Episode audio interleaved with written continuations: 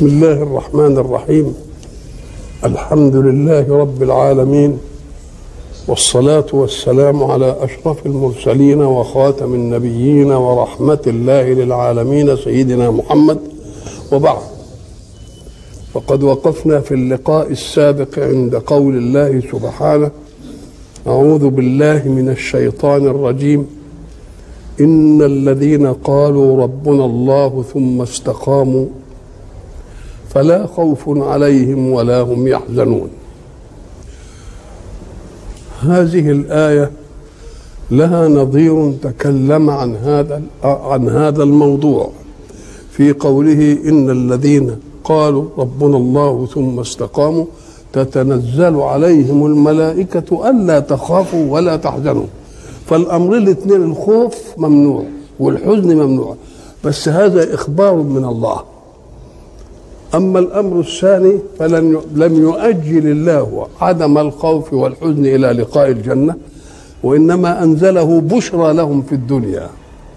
الله. تتنزل عليهم الملائكة ألا تخافوا ولا تحزنوا. يبقى إخبار من الله ولكن قول الملائكة في الآية الثانية تبشير لهم في في الدنيا. تتنزل عليهم ساعة الموت تتنزل عليهم بأي شيء بأن تنقل لهم بشرى الله لهم بأنه لا خوف عليهم ولا هم يحزنون. والخوف دائما هو توقع شيء يؤذي والحزن هو الفجيعة في شيء محبوب. فلا هذا ولا ذاك. لمين؟ لأنهم قالوا ربنا الله ثم استقاموا ربنا الله مسألة العقيدة. ربنا الله. ثم استقاموا مثلت أوامر العقيدة لمن اعتقدها وهي الاستقامة. ومعنى الاستقامة السير على الطريق الذي رسمه من آمنت به لتصلح لك مهمتك في الحياة صلاحا لك وصلاحا لمن معك. والاستقامة كما قلنا وقالت الهندسة هي أقصر الطريق بين نقطتين. ما فيش لا كده ولا كده. لا كده لا يمين ولا كده شمال. وبعدين ربنا بيقول ولا عوج فيها ولا أم مش معوجة لا راحت كده ولا جت كده. ولا أمت لا طلعت كده ونزلت تاني. إذا هي مستقيمة توصلك إلى الغاية إلى أقرب طريق. وتوصلك إلى الغاية بإيه؟ بالهدى الذي تمتطيه أنت. الناس فاهمين إن الهدى من الله تكليف ويبقى شاق ويبقى حمل عليك. لا ده انت اللي حمل عليه. الهدى على هدى أولئك فكأنهم هم الذين علوا على الهدى ليبلغهم الهدى مقصودهم. فلا الهدى بتكليفه ليس عليهم وإنما هو إيه؟ هو لهم وهم يمتطونه ليصلوا إلى الإيه؟ إلى الغاية. ولكن قبل أن نتكلم في هذا الموضوع نسينا بالأمس حينما تكلمنا عن قول الحق سبحانه وشهد شاهد من بني إسرائيل على نفسه. هذا الشاهد آمن برسول الله وقلنا قصته أنه قبل أن يؤمن أخبر رسول الله أن اليهود قوم بهت وإذا علموا أني أسلمت سيقولون في ما قال مالك في الخمر فأنا أريد أن أحبس ألسنتهم عني بأنني اجعلك تسالهم قبل أن أسلم. فإذا قالوا في قولا اعلن إسلامي بعد عشان إن رجعوا يبقى بيكذبوا نفسهم يبقوا كذابين. يا في الأولى يا في الثانية. ولكن ما الذي جعل الشاهد يشهد لرسول الله؟ قال له إن أنا هسألك عن الثلاث حاجات. اولا طعام أهل الجنة ياكلوه إيه؟ فقال له زيت كبد الإيه؟ كبد الحوت. اللي إحنا نسيناها بقى في امبارح قال له ومتى يعني يغلب في في العملية الجنسية الرجل المرأة في أن ينزع الولد إلى أيهم؟ الولد ابنهم ينزع إلى أبوه ولا إلى وإلى أمه؟ لأن هما الاثنين شركة في الإنجاب. بس الناس فاهمة إن العملية الجنسية هي اللي بتجيب الإنجاب. لا العملية الجنسية دي فقط تثير الرجل علشان يطلع الميكروب في اللذة اللي هو فيها إنما المرأة ماؤها لا دخل له في الإنجاب. بدل لأن البويضة التي تحتضن الميكروب لها موعد تنزل فيه سواء كان في عملية جنسية ولا ما فيش. فإن صادفت العملية الجنسية تجري الحيوانات المنوية إلى الإيه؟ إلى البويضة. أما البويضة فبتنزل بطبيعتها. إذا ماء المرأة اللي بيجي في العملية لا دخل له في الإنجاب. وده اللي العلم أثبته. يبقى المرأة تعطي البويضة الحاضنة للميكروب. فقول الرسول عشان يجيبه قال له إذا سبق ماء الرجل ماء المرأة نزع الولد إلى أبيه. وإن سبق ماء المرأة ماء الرجل نزع الولد إلى إيه؟ إلى أمه. الله. ماء المرأة هو؟ قال لك شوف بقى. كلمة سبق لو إحنا خدناها بقى باللغة نقوم نقدر نحدد ما وصل إليه العلم والحديث في القرن العشرين. إزاي؟ كلمة سبق يبقى معناها إن اتنين إيه؟ بيسابقوا. وما دام بيسابقوا يبقوا طالعين من حتة واحدة. ما فيش يقال سبق واحد يجي كده وواحد يقابله. إنما السبق يبقى إيه؟ لازم ما طالعين من حتة واحدة. قوله فإذا سبق ماء الرجل ماء الأنثى أو سبق ماء الأنثى الاثنين طالعين من مين؟ من مكان واحد. يبقى اذا الرجل ماء الرجل فيه إيه؟ فيه ميكروب الذكورة وفيه ميكروب الأنوثة. وبعدين لما يصادف الماء ده في العملية الجنسية ويطلع ويصادف نزول البويضة يتسابقوا على أن إيه؟ مين اللي يسمع ياخد البيضة عشان الأقوى هو اللي إيه؟ يبقى ده إيه؟ اسمه انتخاب عملية انتخاب. لأن ميكروب الرجل ال- ال- ال- النص كستبان الخياطة يجيب أنسال البشر دي كلها. ما شاء الله. أنسال البشر كلها في نصف كستبان الخياطة. الله. ال- ال- دي كلها هتروح البويضة؟ لا. هيتسابقوا. فإن سبق ماء اللي هو بيمثل ميكروب الذكورة ماء الأنوثة يطلع الولد ذكر. إن سبق ماء الأنوثة إنما طالعين الاثنين من مين؟ من الراجل. يبقى المرأة لا دخل إيه؟ لا دخل لها في هذه العملية إلا في أن البويضة بتصادف نزول ماء الرجل. كويس كده؟ فإيه ناخدها منين في الحديث؟ إذا سبق. وما دام سبق يبقى المنطلق من مكان مش واحد من على المرأة وواحد من الرجل. لا يبقى إذا سبق يبقى لازم منطلق واحد هكذا أثبتها العلم الحديث. فإذا العلم الحديث لما أنسب دي نقوم إحنا نقول القرآن؟ جاي عشان عقائد. ولكنه يمس الكونيات بقدر ما تتسع له العقول. وخصوصا انه نزل في أمة أمية. بقى بالله كان من الممكن أن يقال في الأمة الأمية إن الأرض كرة. كانوا يقولوا شوف الكذب شوف مش عارف إيه ويطلعوا يبقى مسألة يأجلها الحق إلى أن تنضج العقول لكن يجعل في كتابه وقرآنه ما يدل على هذا إن وصلنا إليه. عن الأول.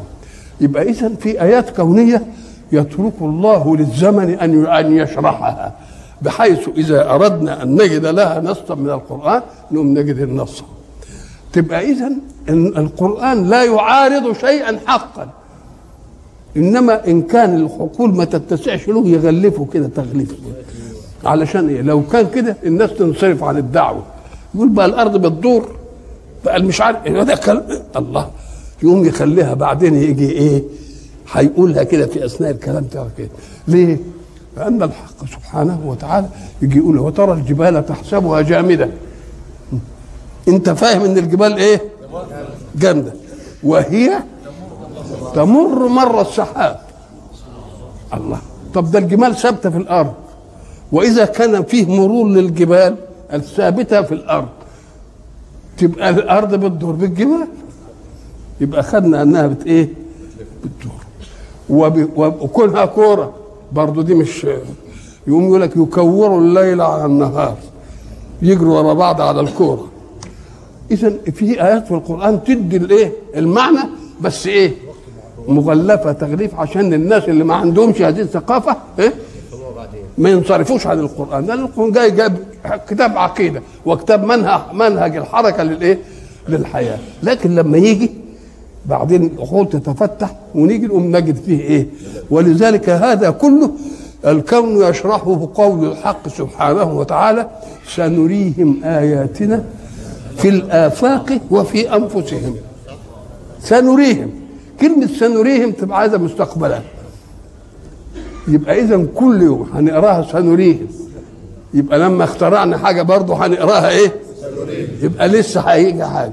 حتى إذا قرأتها قبل أن تقوم الساعة سنريهم.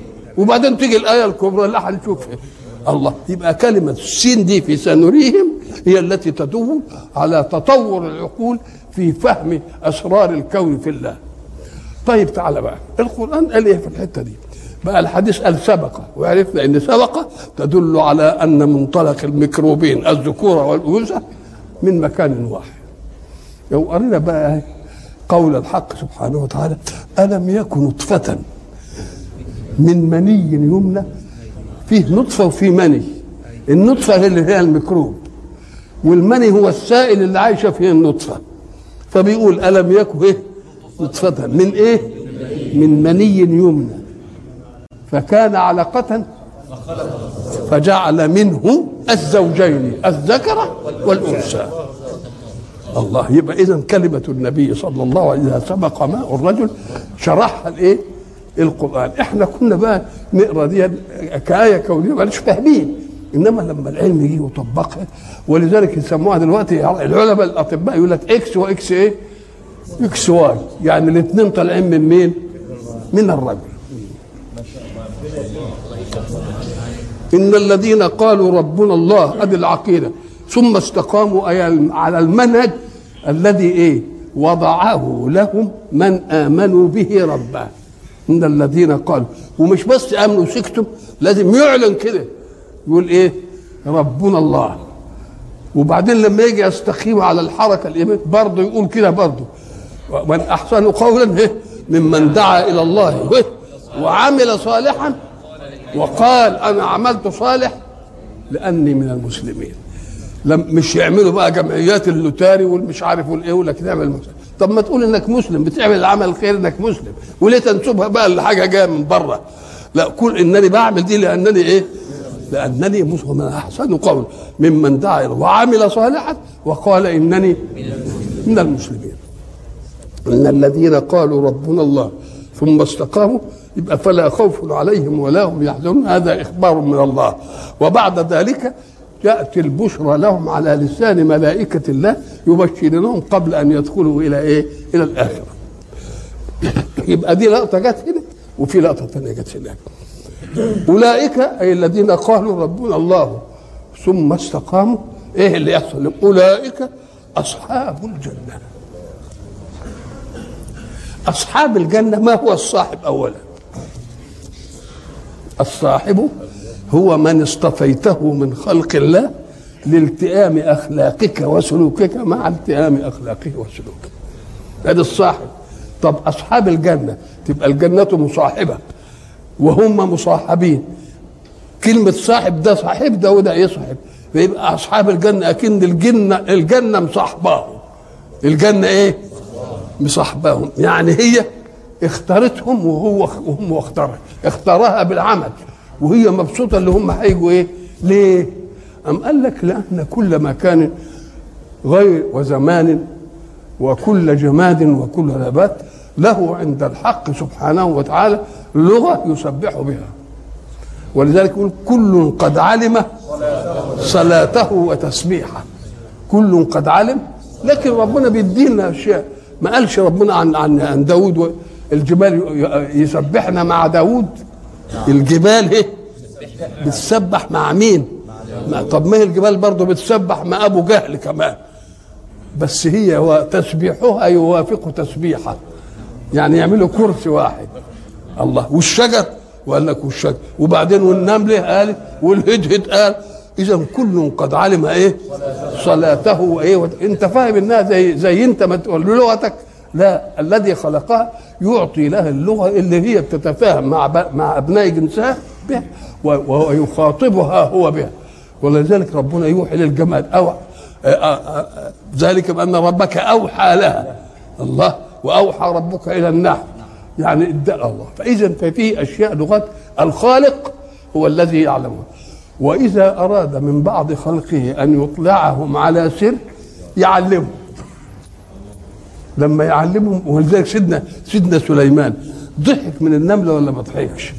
ولذلك فتبسم ضاحكا من قولها. الله يبقى فهمه طب ما هو ربنا معلمهم هذا المنطق. وبعد ذلك النملة بتتكلم كلام بعدالة ولا لا؟ قالت له ادخلوا أحسن يحتمكم سليمان. مش مش ظلم لهم. وهم لا يشعرون مش دارين بكم. مش دارين الله كلام حتى عدالة. الهدي ده يعرف قضية ألا يسجدوا لله الذي يخرج الخبأ في الله. يبقى كل كل عارف إيه؟ كله قد علم صلاته وتسبيحه. ولذلك الناس اللي كانوا يقول لك إيه؟ وسبح الحصى في يد رسول الله. قمنا قلنا له يا شيخ حرام عليك. الحصى يسبح في يد أبي جهل. قل وسمع رسول الله تسبيح الحصى في يده. هذا الكلام اللي يبقى إنما طب ما هو بيسبح في إيد الكافر؟ لأنه مسبح إيه؟ دائما مسبح كل حاجة بتسبح. ولذلك قلنا لكم زمان أن أهل الحق وأهل الطريق والمرتاضين على حب الله ولا طاعته إما يقعدوا ويا بعض يناغشوا بعض زي ما إحنا بنقول. مش يناغشوا بعض عشان يتنافسوا. لا ده لما واحد يشوف مسالك كده بده يبين له إن في حاجات تانية أعلى جدعا. في حاجات تانية بده يشجعه عشان إيه؟ عشان يوصل لاخر مش بينافسوا بعض لا. فلما قعدوا يا بعض أول واحد قال له إيه؟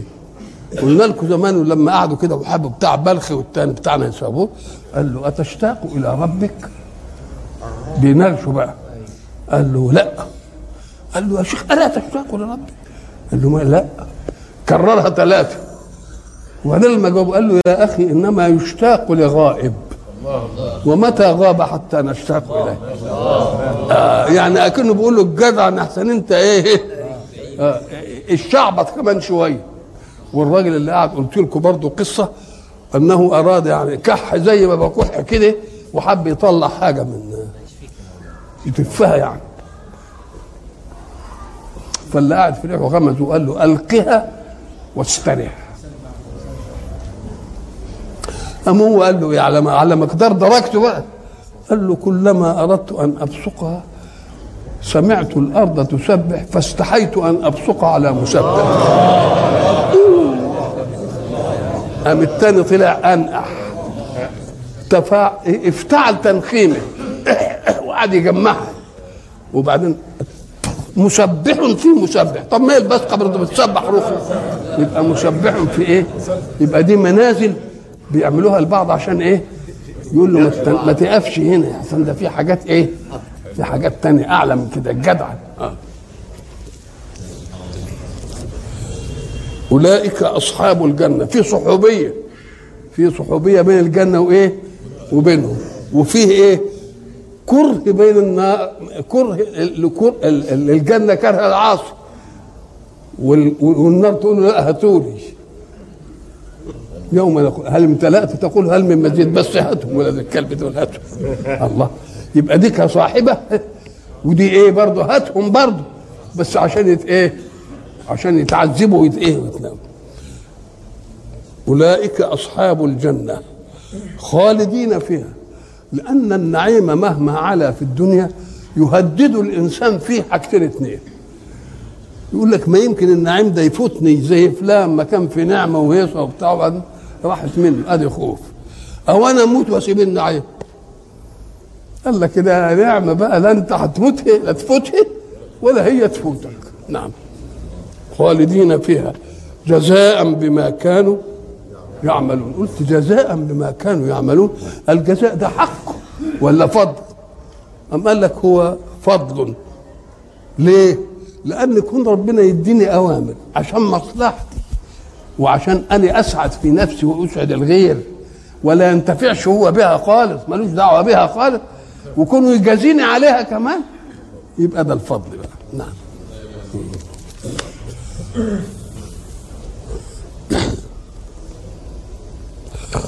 وقول الله بما كانوا يعملون فيه برضه لفتة تانية.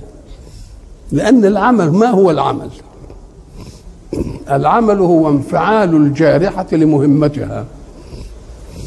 الإيد عشان تتحرك وتعمل واللسان عشان ينطق والعين عشان تشوف.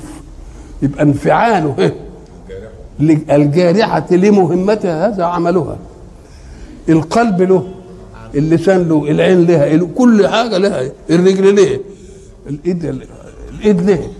بانفعال كل جارحة لإيه؟ لمهمتها. ده اسمه عمل لكن لما جه يقسم العمل ربنا قال اللسان لوحده واخد شطر العمل. اللسان واخد شطر إيه العمل؟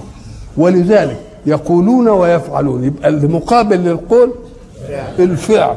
إنما الاثنين عمل ولا لأ؟ يبقى اذا العمل يشمل القول وإيه؟ والفعل. خلاص كده كويس. أدي عمل. لكن لما نيجي نقسم يبقى إيه؟ قول وإيه؟ وفعل. يبقوا الاثنين جزاء بما كانوا يعملون. قولا أو إيه؟ ولماذا أخذ اللسان والقول الشطر بتاع العمل؟ ما هو ده يقول لما تقولون إيه؟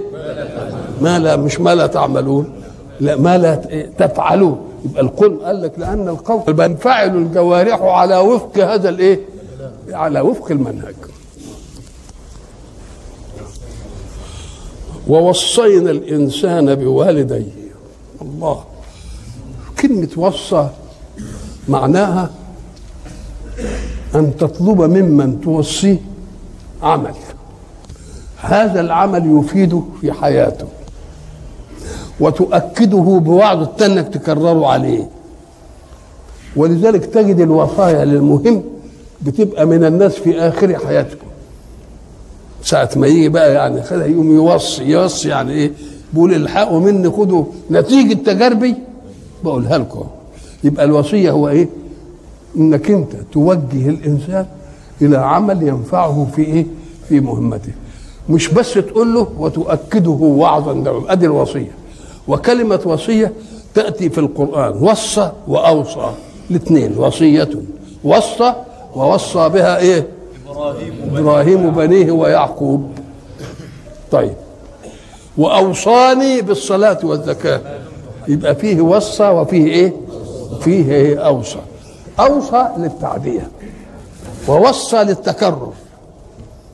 وصى أوصى للتعدية. أنزل ونزل. أنزل يعني مرة واحدة. ولكن نزله واحد تباعا كده تباعا. ووصينا الإنسان. الإنسان ما مدلول الإنسان. كلمة الإنسان دي معناها من آدم إلى أن تقوم الساعة. الجنس الإنساني ده مقابله في الخلق المختار الجن. كلمة إنسان لأننا بنأنس ببعض إنما الجن ما بنشوفهمش. الجن عمل عال مستور يراكم هو وقبيله من حيث لا ترونه. يبقى الإنسان على إطلاقه وصينا الإنسان بوالديه.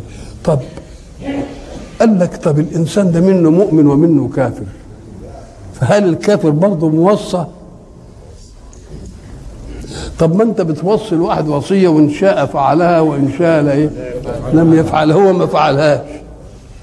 طب والطفل الصغير الصغير توصيه برضه؟ أم قال لك ما دام داخل في كلمة إنسان برضه توصيه وهو صغير وإن لم يكن مكلفا ولذلك قالوا إن وصيت الصبي الذي قبل التكليف إن عمل حسنا يثاب عليه. وإن ما عملش وعمل وحش ما يعاقبش. شوف العظمه بقى. إن عمل إيه؟ حسنة. ولذلك الحق سبحانه وتعالى يطلب منا في عماد الدين وهي الصلاة الأب يشرع وإن خولف يعاقب. لأن الولد لسه ما يوصلش إلى درجة البلوغ عشان هو ربنا اللي يشرع له وربنا اللي يعاقبه. فقال مروا أولاد مروا أنتوا اللي تأمروا. أولادكم بالصلاة لإيه؟ لسبع واضربوهم عليها. يبقى الأمر منكم إيه؟ والعقوبة على ذلك. ليه؟ قال لك ليرتاد ويتمرن ويتعود على إيه الصلاة؟ بحيث إذا جاء البلوغ اللي هو ربنا هيكلفه تبقى عملية إيه؟ عملية بقت إيه؟ عملية سهلة. ووصينا الإنسان بوالديه. إحسانا. والدين هم إيه؟ اللي نعرفه الأب والأم. طيب. هما سبب الوجود الإيه؟ المباشر. الوالدين سبب الوجود المباشر. الله هو في وجود مباشر قال لك وفي وجود أعلى. طب والوجود الأعلى اللي أوجد آدم وحواء ما هو ده الوجود؟ بس الوجود الأعلى كان عن عدم والوجود الثاني كان عن سبب. موجود أب وأم لهم عملية خاصة.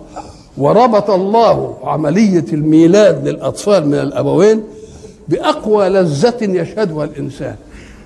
ما تقدرش تقول أنت لما تشوف منظر حلو عينك بتستمتع.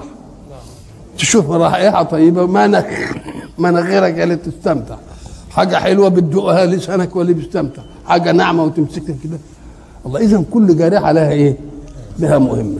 طب قول لي العملية الجنسية. وما يحدث فيها من لذة. بأي جارحة. إيه الجرحه اللي بتجيبها قال لك دي كلها الجوارح مشتركة فيها ولا تقدرش تعمل. ولذلك شرع الله الغسل ليه؟ قال لك لأن ما دام الجوارح كلها مشتغلة بالعملية الجنسية يمكن تغفل عن ربنا. فقال لك لازم إيه؟ يتطهر من هذه العملية. الله.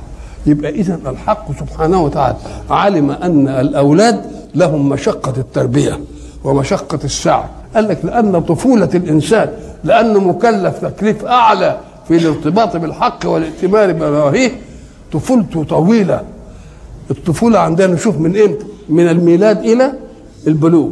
وإذا بلغ الأطفال منكم الحلم. يبقى من الطفل منين طب الولد بيمشي إمتى؟ اللي, اللي المرأة تولده بيمشي بعد كم شهر. الأول بيحبي. الأول يقدر يصلب حيله ويقعد وبعدين يقدر إيه؟ يحبي وبعدين يقف شوية وبعدين يمشي ده ده ده, ده. الله. طب تعالى بقى في في, في البقرة لما تولد. تولد الميلاد بتاعها كده هو لسه ولد كده ولسه ويمشي. الله. إيه الحكاية دي؟ الحكاية دي لأنك أنت مهمتك أيها الإنسان مهمة إيه؟ مهمة جامدة قوي فلازم تاخد فترة تربية طويلة علشان مهمتك الإيه؟ مهمتك الايه العالية. وبعدين بعد ما تربيه شوية كده ياخدوه يذبحوه ياخدوه يروح في حتة ولا تسأل عن كده. إنما إحنا لا. بيبقى مسؤولين منه ونرعاه ونقعد. في ناس بتمد طفولة أبنائها لحد ما يبقى 25 سنة لسه طفل. مش كده ولا إيه؟ والبيوت برضه عنياه وبياكلوه وبي إيه؟ وبيشربوه لسه ما تخرجش ولسه مش عارف إيه بتاع الكلام اللي بنعرفه ده. ووصينا الإنسان بوالديه. طب وليه التوصية دي؟ قال لك من عجيب أمر التوصية بالوالدين أنها وردت في القرآن أربع مرات مقرونه بالإله. وإذ أخذ الله ميثاق إيه؟ بني إسرائيل. لا تعبدون إلا الله وبالوالدين, وبالوالدين إحسانا. الله بقى جابها بعد الإيه؟ بعد العبادة. تيجي مثلا واعبدوا الله ولا تشركوا به شيئا وبالوالدين إحسانا. مش دي في سورة النساء؟ في النساء. يبقى واعبدوا الله وبالوالدين إحسانا. يجي مثلا في سورة الأنعام. قل تعالوا اتلوا ما إيه؟ ربكم على ألا تشركوا بالله إيه؟ به شيء وبالوالدين إحسانا. الله. ويجي في سورة الإسراء مثلا. وقضى ربك ألا تعبدوا إلا إياه. وبالوالدين الله أربع ايات في القرآن مقرون. طلب الإحسان من الولد لوالديه مقرونة بعبادة الله. إيه ليه ليه عشان إيه قال لك لأن الوالدين سبب الوجود المباشر. وهم اللي هيقعدوا يربوه على ما يبقى كبير شوية. فربنا يحب في الوالدين إنه يروضهم على احترام سبب الوجود.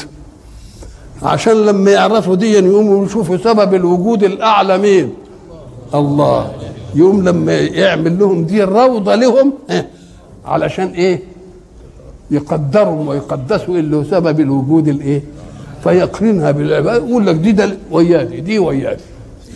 الحق حتى في بعض الآيات حينما يتكلم الحق عن الوالدين برضه ووصينا الإنسان بوالديه إيه؟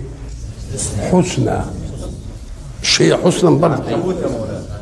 خلاص؟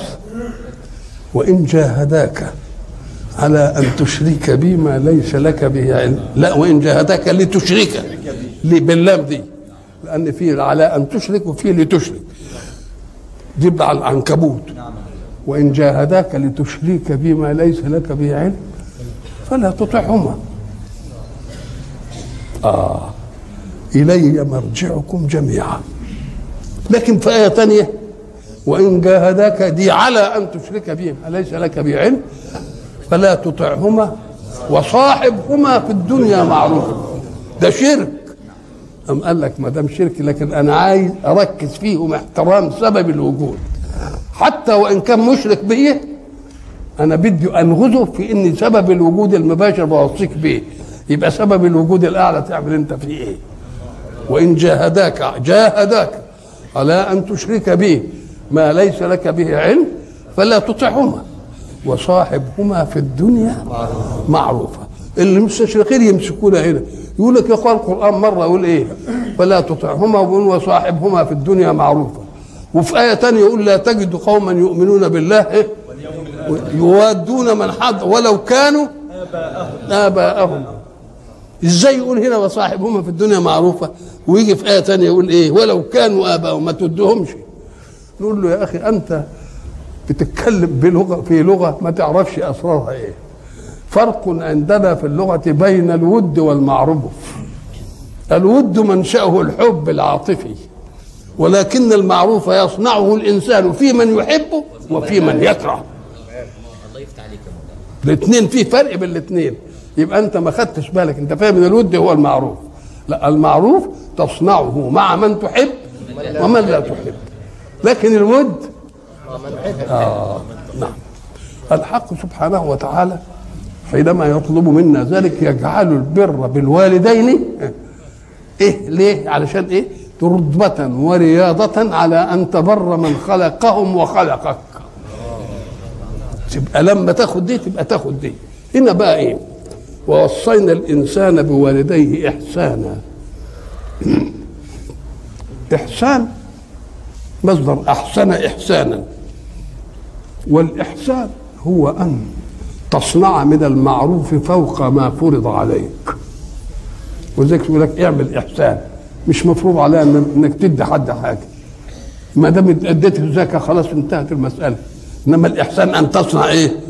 أن تصنع شيئا أزيد مما طلب منك من جنس ما طلب منك. ولذلك لو جيت في سورة الذاريات أعوذ بالله من الشيطان الرجيم. إن المتقين في جنات وعيون آخذين ما آتاهم ربهم. إنهم كانوا قبل ذلك محسنين مش مؤمنين بس. محسن يعني إيه؟ ألزم نفسه فوق ما فرض الله لكن من جنس بده يدي الحيثية بقى. إنهم كانوا قبل ذلك إيه؟ محسنين. كانوا قليلا من الليل ما يهجعون وهل كلف الله الناس. إنهم ما, يناموش إلا قليل من الليل. لا دول بقى, يا أخوان صلي العشاء ونام وبس يصبح صلي الفجر. لكن دول دخل دخلوا في مقام الود بقى. كانوا قليلا من الليل إيه؟ وبالأسحار هم يستغفرون. برضه ما فرضش عليا إنني في الصحراء أقعد أستغفر. برضه صلي العشاء ونام وبقى ساعة ما يدى الفجر يصحى. إنما دول الزموا نفسهم بإيه؟ بأشياء. وفي أموالهم شوف بقى دقة الاداء بقى. وفي أموالهم حق. ما قالش معلوم. لأن ما دام هتحسن المعلوم 2.5% مثلا. إنما لما دخل في الإحسان يبقى حق بس مش معلوم. تدي 10% تدي 15 تدي مش عارف إيه انت حر حق معلوم. وفي أموالهم إيه؟ حق معلوم. إنما في مرتبة الإيمان هناك وفي أموالهم حق معلوم للسائل. نعم. يبقى إذا دول دخلوا في مقام الإيه؟ إحسان. فإذا كانوا الاباء الوالدين قدموا لك شيئا من التربية ومن سببية الوجود فاديلهم حاجة أكثر من اللي يستحقوه. يبقى ده الإحسان. ولذلك هيجي في آية ثانية يقول إيه؟ وقضى ربك ألا تعبدوا إلا إياه وبالوالدين إحسانا. إما يبلغن عندك الكبر أحدهما أو كلاهما فلا تقل لهما أف. أف كلمة تضجر أنت تيجي تقول للشيء ده إف. يعني إيه؟ أنا أتذكر اتضجر من سماع هذا. ولذلك اللغويين يقول لك إن السطحيين يقسموا كلام اللغة إلى ثلاث أقسام. اسم وفعل وحرف. نقول له لا لازم تزود حاجة تانية. وخالفة. خالفة اللي فيها كلمة اسم وفعل. اسم وفعل. ولذلك يقول لك إيه؟ هيهات مثلا. هيهات نقولها كتير إحنا. ولذلك حتى ال ال ال الأمي يقول لك شيء يقول لك هيهات. يعني إيه شيء بعيد قوي يقول لك ده زي فلان زي فلان. يقول شتان بالاثنين يا شيخ. ولا الله. بنجيب أشياء لا هي لا هي حرف ولا هي اسم ولا هي فعل. ومع ذلك دارجة في اللغة. قاموا سموها إيه؟ اسم فعل. هي اسم مدلوله فعل. فآه يقول لك اسم فعل. بس إيه؟ اسم فعل موضوع آه يعني أتوجع. أف أتضجر. يبقى معنى أف إيه؟ اسم لكلمة اتضجر هيهات اسم لكلمة إيه بعد شتان لكلمة إيه؟ افتقر. هاؤم يعني تعال. الله. يبقى دي اسمها اسم إيه فعل؟ فالدقيق في اللغة يقول لك لا. الكلمة إما اسم وإما فعل وإما حرف وإما خالفة فيها معنى الاسم والإيه؟ ومعنى الفعل والاسم. طيب على الأول. وبالوالدين إحسانا. هناك قالت إيه؟ فلا تقل لهما أف. يبقى أف دي دليل على التضجر. إزاي تقول أف ليه؟ قال لك لأنك تتضجر من شيء. ليه؟ زي إيه مثلا؟ مثلوا له في العربية الأب إذا بلغ الكبر ومنكم من يرد إلى أرذل العمر لكي لا يعلم من بعد علم شيئا. كان يبقى عالم ومحتوى وبعدين تلتفت ما يبقاش عنده خلاص. الذهن اتمسح والقدرة الجوارحية. ما يقدرش يمشي. يقوموا يشيلوه ويحملوه يقعدوه يقعدوه مش عارف إيه. ما يقدرش ياكل. يقعد قاعد إيه يأكله. وبعدين لما يجي مثلا يريل على نفسه. يوم اللي شايف يقول أوف. قال له أوعى تقول أوف على منظر رأيته من أبيك. ليه؟ لأنه هو بيستأنف طفولة. بقى الطفولة ولذلك عايز يحبي لما يمشي يحبي عايز مش عارف إيه الطفولة بقى الطفولة ما دام لكي لا يعلم من بعد علم شيئا لكي لا يعمل زي ما يعلمش من بعد لكي لا إيه يعمل بعد عمل ما يقدرش يعمل أي حاجة. فلازم تتحمل. افرض إن هو مثلا ماشي كده وتلجلج وكسر لك فازة ولا كسر لك مش عارف إيه اوعى تتذكر ولا تنهرهما أوف عشان حاجة زعلت منها. ما تتضجرش ما, تنهرهمش عشان حاجة عملوها. يبقى لازم شوف تلاحظ دي. ولذلك الحق سبحانه وتعالى يريد منا من استطاع منكم الباءة فالإيه؟ معشر الشباب. اللي يستطيع منكم يتجوز يتجوز بدري. لأن دي هيبقى فيها إيه؟ حصمه من الانحراف وال وال والشذوذ ويبقى فيها حاجة ثانية ولذلك لما سألوا العربي قالوا يعني يعني الزواج المبكر. ده قال لك الزواج المبكر أقرب طريق لإنجاب أب مش ابن لإنجاب إيه؟ أب يرعاك في طفولة الشيخوخة. لأن في الشيخوخة هتبقى زي الطفل عايز اللي أكلك واللي يسقيك واللي يشخخك كل حاجة. فإزاي تعمل دي؟ يلا اتجوز بدري علشان إيه, إيه؟ تجيب مين؟ مش تجيب ولد تجيب أب. يعولك في طفولة إيه؟ في طفولة شيخوختك كأن الشيخوخة فيها حاجات الله سبحانه وتعالى يوصي الولد إنه إيه؟ ولذلك من بر أبناءه من بر آباءه بره مين؟ أبناؤه. يوم اللي عملته في الولد ينعمل فيه. فقدمها علشان تيجي عشان تيجي دي. يعني يمكن العمر العمر يطول وبعدين ما نقدرش نعمل حاجة. يبقى لما إحنا نعمل وأحسن من هذا من بر غير آبائه بره غير أبنائه.